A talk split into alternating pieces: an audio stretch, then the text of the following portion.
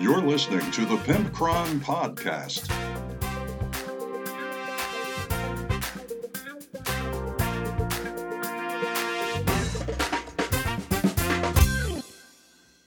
Hey everybody, it's episode 190 of the Pimpcron Warhammer podcast. I am Pimpcron, and we are brought to you today by GameMat.eu and our beautiful, sexy, good smelling Patreon patrons. Head over to patreon.com to support the show, and head over to GameMat.eu to support that wonderful company.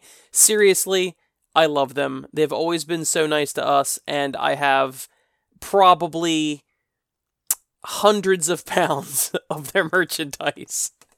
I've bought pretty much every single thing they make, uh, except the MDF. I don't do it. I don't really do MDF. But other than that, and the only reason why it's not because MDF is uh, substandard or anything like that, but when you run a gaming convention and you have to put all your train in pallets and transport them and then pack them back up in a hurry and all of that, you really need something that's super durable. And in the past, my MDF, the buildings that I did have, um, and they weren't GameMat.eu, but it's irrelevant. MDF does not hold up as well. They get nicked and you know marred and all that. But if you have a table at home or you have a store or something like that, and you're not transporting them and having strangers touch all over them, then you're totally fine. That's why I buy their resin stuff because the resin is super. I mean, you could. I've mentioned it before years ago. You could actually murder someone with one of those terrain pieces. I, I don't care what it is. You grab any one of their like their desert canyon formations or their moss covered mountains or their ruins. You just grab any of that and you can defend your home. I keep one of their ruins next to my bed at night. So, just so you know, no reason to keep a bat. I've got this ruin from GameMat.eu. I wonder if they're going to say something about me encouraging people to murder with their product.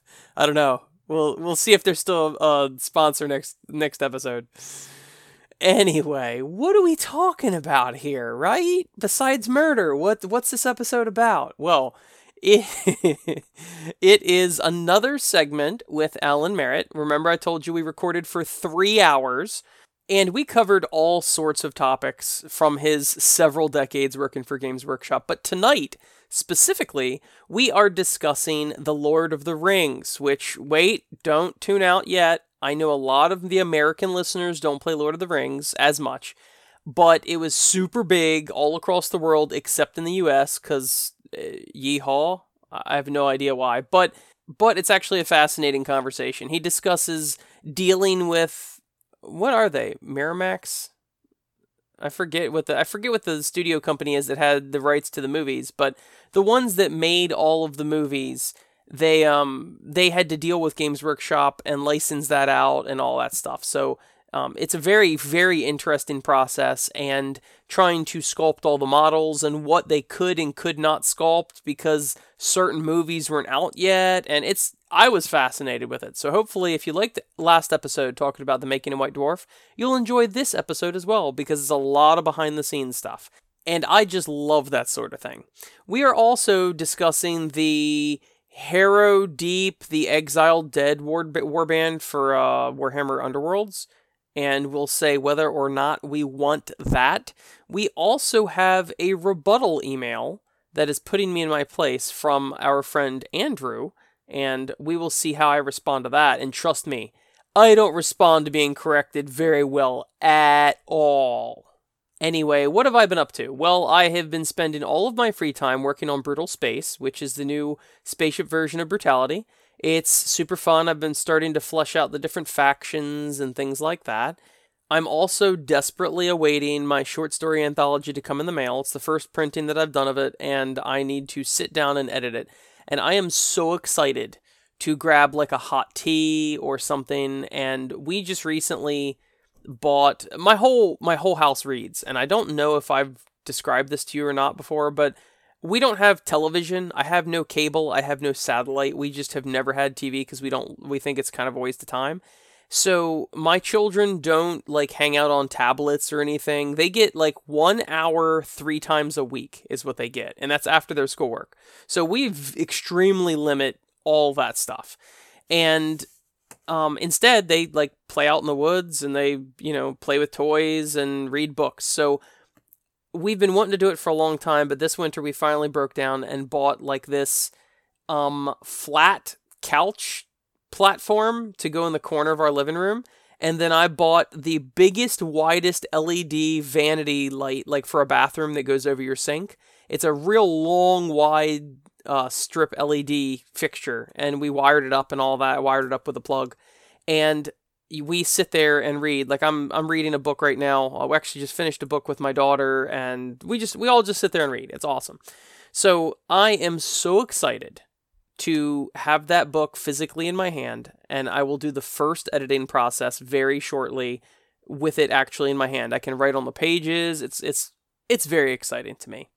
Uh, this week at the club, I played Brutality with Matt. I had a store campaign game scheduled, but my friend Griff canceled on me, so I'm gonna punch him in the sack when I see him. But Matt luckily was coming there for brutality as well. So we played brutality. We played one game where I beat him eight to five, I believe it was, and it was I don't even remember what game. Oh, it was one of the random generated missions that it randomizes the deployment and the objective and all that. It was pretty cool. Then we decided to play a co-op game against Toasty, which Toasty is a miniature that I don't really know what it was. It was like a children's toy or a Happy Meal item, and it's a big cartoon toaster, and he's got toast sticking out of him, and he's got one hand with like a fork and one hand with a knife or something, and it's real cartoony, but it's it's been repainted by Matt and made to be this wandering monster in the brutal. And what I love about brutality is anything goes. You can be silly with it, you can be ultra serious, and this is one of those things where people tell stories about, dude, I, I was in the woods and this giant toaster just started running through the woods and asking if I wanted toast, and it, it crushed me and ran me over with its tracks. It's like this big mechanized toaster.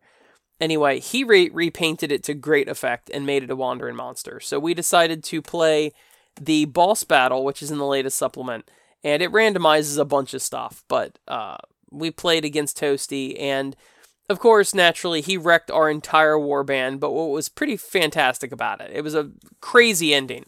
So at the very end, Matt's last guy, and all mine were dead, Matt's last guy had one wound left, and Matt said, Well, I'm going to go all out. Toasty had three hit points left.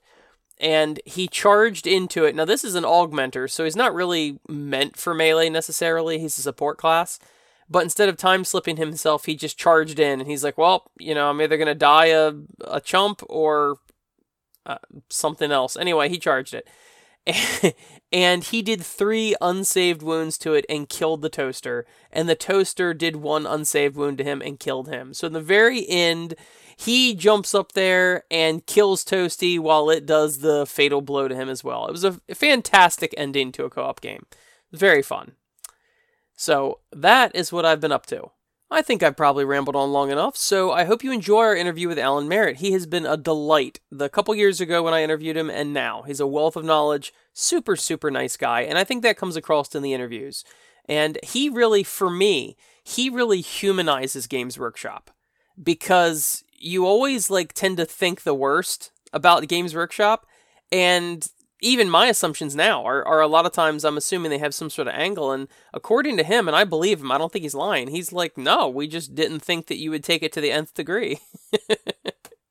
so it's like they really are casual players, and they're making this game having no idea how it's going to be twisted to be hyper competitive or min maxed or whatever. And that's actually pretty refreshing because if they're doing it by accident, then I have way more understanding and forgiveness for them versus just doing it for the profits, brother.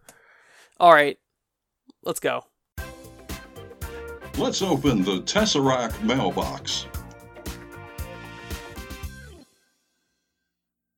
Hey y'all, it's the Tesseract Mailbox, and today we have a rebuttal letter from a listener, Andrew, and he is the several time Shorehammer champion in both AOS and 40k. So, no, he hasn't won every year, but he's won several times. So, uh, he writes. Oh, and by the way, I had a voicemail lined up for this week, but uh, his Andrew's letter was pertinent specifically to the last episode. So I'm going to have to delay that one week and put that on next week. So sorry about that. He writes, Hi Pimpcron, I just had to reply to your last rant on those damn FAQs and how they and those young whippersnappers need to get off my lawn. I understand being in the know for everything is time consuming, but if you are playing an army and there is an FAQ available, you should either have it or save it as a tab on your phone. If there is a questionable rule, this is GW, there is usually at least one per codex. Oh, aren't you charitable, Andrew? Aren't you char- one per codex? anyway, you can quick reference and keep on playing. Let me get my humble brag out of the way. I've been playing Games Workshop games of all sorts since 95, and back in my day, the rules sucked and we liked them. The models brought you in, but the rules were terribly convoluted and difficult. I shot your rhino in the side with a las cannon, let me roll my 3d6 and add 9, and try to beat your armor value for no effect whatsoever. Over the years, I've seen Taudar, invisible units with multi wound models, Eldar summoning demons. Oh man, you're you're bringing back some nasty stuff, Andrew. I remember all this, and all kinds of crap that wasn't fun and made no sense. Now, finally, Games Workshop is updating rules at a decent pace, and when they screw something up, they're toning it back down within a short period. I've had armies that were terrible for years and years ever since they were introduced, like Beasts of Chaos and Necrons, but their balance update is much needed. Tone down flyers, yes please. Tone down bodyguard r- rules and out of line of sight shooting, thank you. I may or may not have won a Shorehammer due to Hiveguard. now the balance update is not even three full pages of updates, so not a long read, but Necrons needed it, Harlequins and Drukhari needed it, and Space Marines went from two wound paperweights to durable models where their save matters. I'm just looking forward to the Tyranid FAQ where they tone down the greatness that is NIDS, because GW always takes it too far. Andrew H. Okay, Andrew, how do I put this lightly? Um, you're completely wrong. no, um, I get what you're saying, and like I said, I hope I wasn't too harsh on GW uh, when I'm I mentioned that last time. And they are trying to fix the game. I do get that. And I know there's probably a strategy behind it as far as sales goes. We make this broken thing, we sell a bunch of models, and then we tone it down. That's probably what they're intentionally doing. I can't imagine that their games designers or their rules designers are so out of touch that they have no idea that X, Y, or Z is just absolutely broken. Like, I just, some of the things, you just look at the paper and you're like, wow, that's completely broken. You don't even have to play test it, you just know it is. And somehow they don't know that. But it really is spurring, you know, the sales and all that stuff. And I also understand that probably my disinterest in the FAQs and the errata and the balance sheet and all of that is purely laziness. I, I admit that wholeheartedly. But ultimately, I just have a lot going on and I just don't care. So even if the FAQs help me, it doesn't matter because I just don't care. So, I mean, I don't know what else to tell you. I mean, eventually, I'm a late adopter to basically everything, right? I didn't do MySpace for years until, you know, I was like one of the last adopters of MySpace. And then when Facebook came along, I was like, "Oh, I don't like I don't like Facebook." So, it took me a long time once everybody else I knew was on Facebook, eventually I was like, okay, I'll get a Facebook. And smartphones, geez, I've only had a smartphone for like four years or something because I didn't want all the apps. I didn't want all that stuff. I just didn't want it. I didn't want Facebook on my phone. I didn't want constant tweets or whatever popping up on my phone. I wanted to make calls and send texts. That's all I wanted to do. And even now, like now that I do have a smartphone, I turn off all my notifications to everything. All of my apps are sleeping at all time. I don't want them to remind me of some new update or whatever. I just truly don't care. If I go to use that app and it needs to be updated, then I'll update it. But I don't need it dinging and donging every 5 seconds. I know I sound like an older and older man here, but seriously, I just uh, I don't know, I want to be left alone essentially. Um so also with my real world job things get very complicated and it's always me having to know the full situation and it's always me having to manage everything because I'm a manager and you know controlling and taking care of things. That's my whole job. Not to mention being a dad and all that too. But so when I play a war game I truly do not want to do homework. I don't want to sit home and have to print out the secondary objectives that I probably want to pick in my next pickup game and I don't want to have to paste FAQs into my codex every 5 minutes and I just I just find it exhausting. So wargaming is my escape. So I will even it's to my own detriment, my laziness is just to win out. That's just the way it is. So I play the game for fun. And and that's it. So, um, as far as Necrons, I don't even know what the you say Necrons were changed. I have no idea what the change even was.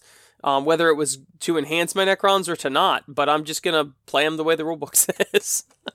this is like the laziest wargamer, but it's the truth. I just whatever, man. I don't know. And you know what? In two weeks, they're gonna publish another FAQ saying that this FAQ was mistaken. Actually, they did that. They already did that. I was listening to people online on on Facebook talking and they already had errors in the balance sheet, so they had to reissue the balance sheet because it had errors. So, uh, checkmate. That's all I have to say. Want that or want that not? On this edition of Want That or Want That Not, we are discussing the new Warhammer Underworlds Harrow Deep the Exiled Dead warband. Now, the first thing that strikes me about this is it's $42 for seven miniatures. And I mean, honestly, that's not that bad of a, a price given that it's GW, but is it just me or is the Underworld's clans getting larger? I feel like the Underworld's clans were usually like four models or something. Now, this is a warband made up of mostly zombies, so I guess they're like maybe super cheap in the game or something like that, but let's actually get into what they are. It appears to be some sort of necromancer or some sort of person that is running these zombies, right? And it's a guy, I guess. It very much has a magus look to it. It's all bent over and it's got this big frill behind its head and it's bald and it's got a staff and it's got a bunch of hands hanging on ropes around its its waist. And it very much actually looks like the were they the Delaque the the Delaque models I used to make my new Necron warriors um it it very well could just be a Delaque character. Like it's it's extremely it looks just like them it's hunched over it's thin it's got the like the tunic slash trench coat thing they wear. It's bald like them. It is very much Delaque. It's like they copy and pasted. The staff's kind of neat looking. Um, overall, I think this is slightly better than your average um, generic necromancer. I do think the most interesting thing about it is probably the staff and also the hands hanging on string around its belt. I do like those touches. The rest of the model's kind of meh. I give it like a CC plus. It's all right. You've got another zombie that looks somewhat like Gollum running around. It's got some sort of bolt out of its back and it's running with a club. I really find nothing interesting about this model. Let's move on to the next one. This one's actually kind of neat. It's like a Frankenstein sort of thing where it's got these bolts and wire coming out of its one arm, and it's a regular skeleton. It's a regular uh, zombie, but its one arm is giant and muscular like a Frankenstein monster. And that is actually unique enough for me to say I genuinely like that model. It's interesting. There's something neat going on, something I haven't seen before. It's actually pretty cool. I also just noticed that he's got shackles on his feet. That's pretty neat. So, so far I've got one that I kind of like, one that I think is super not interesting, and one that I actually do like. Let's go on to the rest of them. Here's a skeleton with an axe and a shield. Super, super boring. Nothing special about this. So we've got one I like, one I'm kind of neutral to, and two that I don't like. Let's. I bet that was Leroy. Um, let's go on to the next one. This one has an eye patch, and I don't truly know what's going on here. It looks like its whole torso is twisted, like its feet are pointing one way and it's almost like it was it was put back together and the arms were put on backwards where the arms are like in front of its back. I think that's what's going on. It's I suppose interesting, but there's not much to see here. It's got an eye patch, it's got long hair, it might be a lady, and it's got once again this post in its back with the wire and eh I, not only do I find it confusing, but I don't think it's particularly interesting. The next one is kind of hunched over and it's kind of, well, they painted it greenish color. And um, it's also doesn't really strike me as particularly anything. So I don't, not really a big fan of that one either. And then finally, we've got a zombie that is kind of staggering, very typical zombie pose, right? It's got one arm out and it's emaciated, it's shirtless, it's got a beard, a bolt sticking out of its head, a bunch of these uh, iron rods sticking out of its back. And this one's actually pretty cool. It's very generic zombie, but I gotta say, I'm kind of a sucker for it. So, being generous, I like, and I could see myself buying three out of seven of these models. Uh, that is not worth it to me at all for $42. And I was really excited too, because I love the undead, I love zombies, I love necromancers, I've always loved all that stuff. And I thought, before I looked at these clothes, I was like, oh man, this is gonna be awesome. Like, I can't wait. I'll probably buy this for brutality. And then I look at it and I'm like, meh, I got two zombies in here I actually like. Necromancers, uh, he's fine, I guess. I find this very uninspired. I don't like it. I just, it's just kind of blah. I mean, when you got something called Harrow Deep and the Exiled Dead, I feel like you could have done something way cooler. And that skeleton is just straight out of the regular skeleton box as far as blandness. If you had a unit of 20 of him, you'd be like, "Oh yeah, that's a skeleton squad." It's it's totally not interesting. So for $42, it is certainly not worth me buying the two models I actually liked and possibly the third one that I med. That's a new word by the way. It's meh but in past tense, med. So, yeah. Overall, I find this very meh. And it is a want not, well, want that not. Sorry, I forgot. This this thing I've been doing for four years practically. I completely forgot what the segment's called. It's a want that not from the Pimpcron. Now it's time for Real Talk with Pimpcron. The other question that we had was uh, so one of my listeners wrote in about, let me specifically read what he said uh, because I don't want to mess it up. Okay, it says, um, what goes on behind the scenes when GW uses licenses for outer IP? Case in point, Lord of the Rings. How was the interaction and restrictions placed on what could be done, and how, if anything, were there ongoing directional meetings of the Tolkien estate? For the longest time, like pretty much through the whole of the of the 19, 1990s, we didn't do any licensing at all, as far as I can remember. Mm-hmm. Um, we, we've done quite a bit of. We had quite a few license, licensed properties in the 80s, including, funnily enough, Lord of the Rings. But we had a D&D license, uh, Lord of the Rings license, a Doctor Who license, various other ones, gang, gangsters. We did. Um, so that was a license. I forget now uh, or Star Trek. We had some Star Trek. We did Star Trek. We, we did quite a lot of different things back in the 80s. Hmm. Um, and the two big kind of fantasy licenses that we did in, in the 80s were Lord of the Rings and D&D. And the Lord of the Rings license was a literary license. It was with Tolkien Enterprises. They were relatively easy to deal with because they didn't really have any interest in micromanaging the, the licensing process. They just gave us a license and allowed us to produce things for Lord of the Rings, and we did. That was quite quite a big range, quite successful.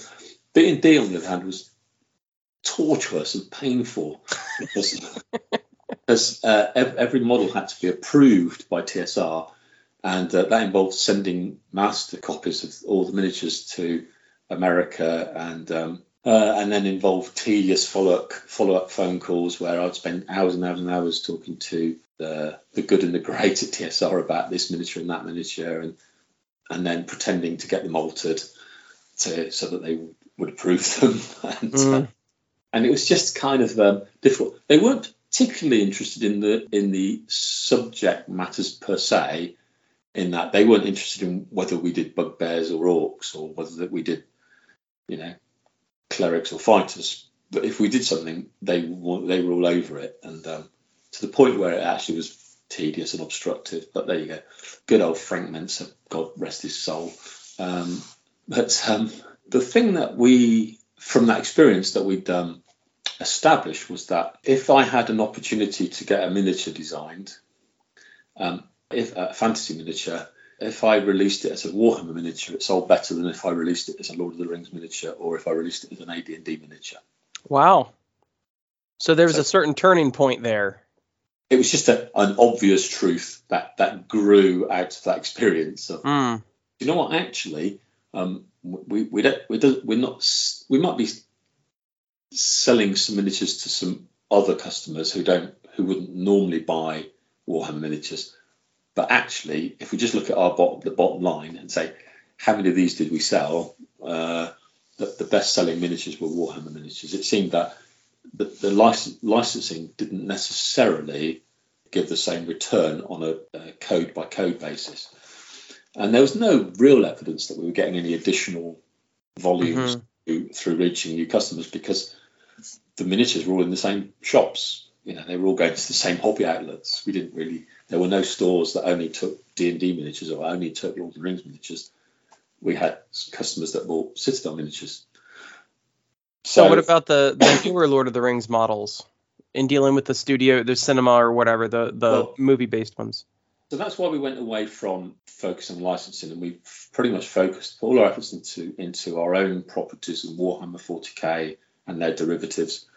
Uh, and then in late 1998, I believe, 1999, news started to circulate around about what was happening with the Peter Jackson film. The hmm big publicity was coming out, and a group of people inside a Games Workshop, um, relatively uh, senior management group, um, got themselves together and made a pitch to uh, management to say, look, we know that we don't do licensing, but this looks like we must do this because we must pitch to get this license because these are going to be defining movies of the gen- of our generation. Mhm. And did our absolutely we must get in there. We must get in on the bottom on the get in on the thing. And um, the chief exec at the time, a chap called Chris Prentice, agreed. So pulled together a working group. I was part of that working group, although I didn't really have much to do with um, the execution of it because I was moving into a different role. But um, we, we secured the, the license with New Line Cinema, who were the I don't know the publishers of the movie. Um, and so our deal was with New Line Cinemas, and we had uh, complete access to everything in all of the movies all the time. No, not not quite. it, it, we had access to those elements and uh, of the movie that they were happy for us to have access to, but uh, there were always elements of the movies that we weren't allowed to have access to until at certain points in the in in the um, in the production cycle of those movies. So if I, if oh. I remember rightly, we, we we weren't allowed to sort of see or make anything to do with the Balrog until like after the film had been published, I think oh. because it was just really secret. And there's two reasons why that's that they were because uh, the, the new line were, were holding back some assets because they wanted them to be like mega reveals. They didn't want to spoil.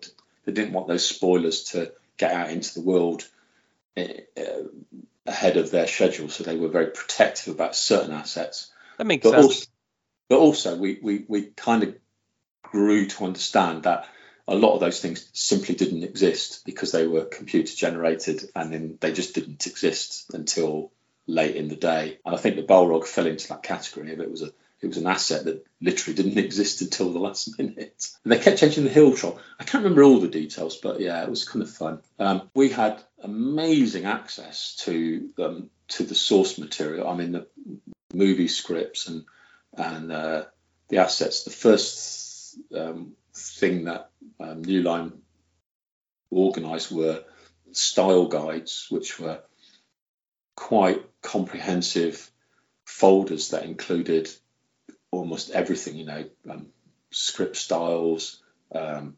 graphics, um, probably wardrobe and things like that as well. Yeah, just tons and tons and tons of material, and um, we set up a special little cell within the studio.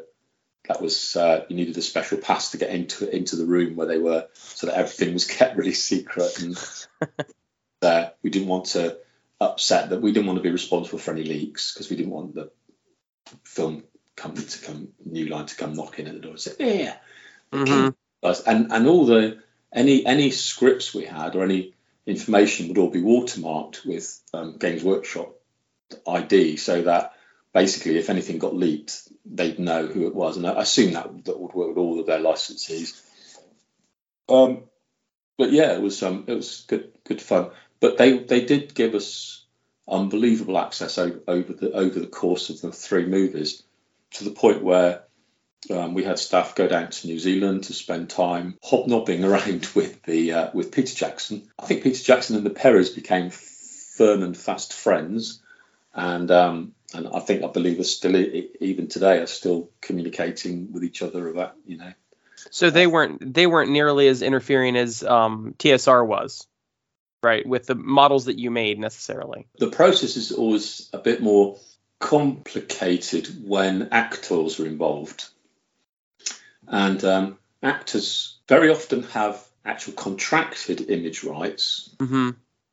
So they have um, they so that in their contract they they're um, that they um, uh, are allowed to approve um, anything that's produced with with their image in it, and and even when actors don't necessarily have those contracted rights, sometimes the studios are very mindful to include them in the approvals process to keep them sweet and keep them on board. And I, I, I don't know how that worked with any of the Lord of the Rings actors, other than that I'm pretty sure they had a lot of them had contracted in image rights. In another project I was working on at workshop, I, I know that um, that we had some miniatures or we had some models um, not approved on the basis that the actor wouldn't have liked that feature or that detail and we had to fix it and change it. Brian Nelson, who's who's um, one of the unspoken geniuses of miniatures designers at Games Workshop, doesn't get anywhere near the credit he should get for his genuine, genuinely um, brilliant design work. He he was on the project, and I I know that uh, for one character he, he um, sculpted the face. Um, we're talking dozens of times to try and get it. I think they try. I think the designers tried really hard, but um, white metal casting particularly is is can produce a variable result, especially as molds wear out. Um, mm. But uh, no, I think they did. I think they did a pretty good job. But they were trying desperately to make them look like the things in the movie.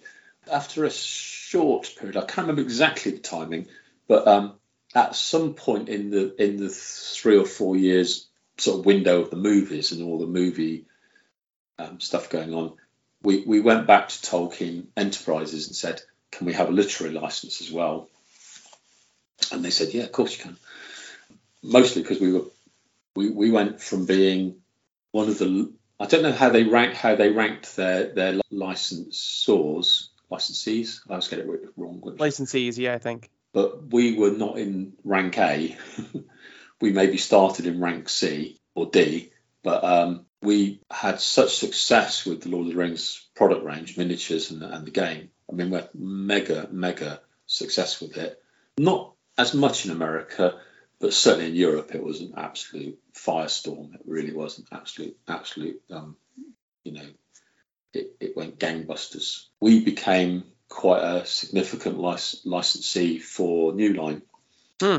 We, we moved we moved quite quickly up the up the rank because because we were providing sustained royalties even throughout the in the 20 years subsequently I think Games Workshop has probably given an extraordinary cumulative amount of royalties given the, the amount of um, stuff that we, we sold.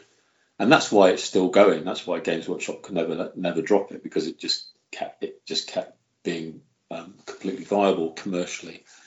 Um, so uh, yeah, they, they ended up really liking us, and Tolkien uh, Enterprise or Tolkien Estates were very happy to to give us a literary license, and that's why Games Workshop was able to expand the, the ranges in the way it has done outside of just the, the, the six movies. Yeah, I've I know there's a lot of different um I'll call them armies of renown, but I don't know exactly what they're referred to in Lord of the Rings, but a lot of ancillary armies that weren't really in the movies as well. Yes, there's the, all those chariots and things, mm-hmm.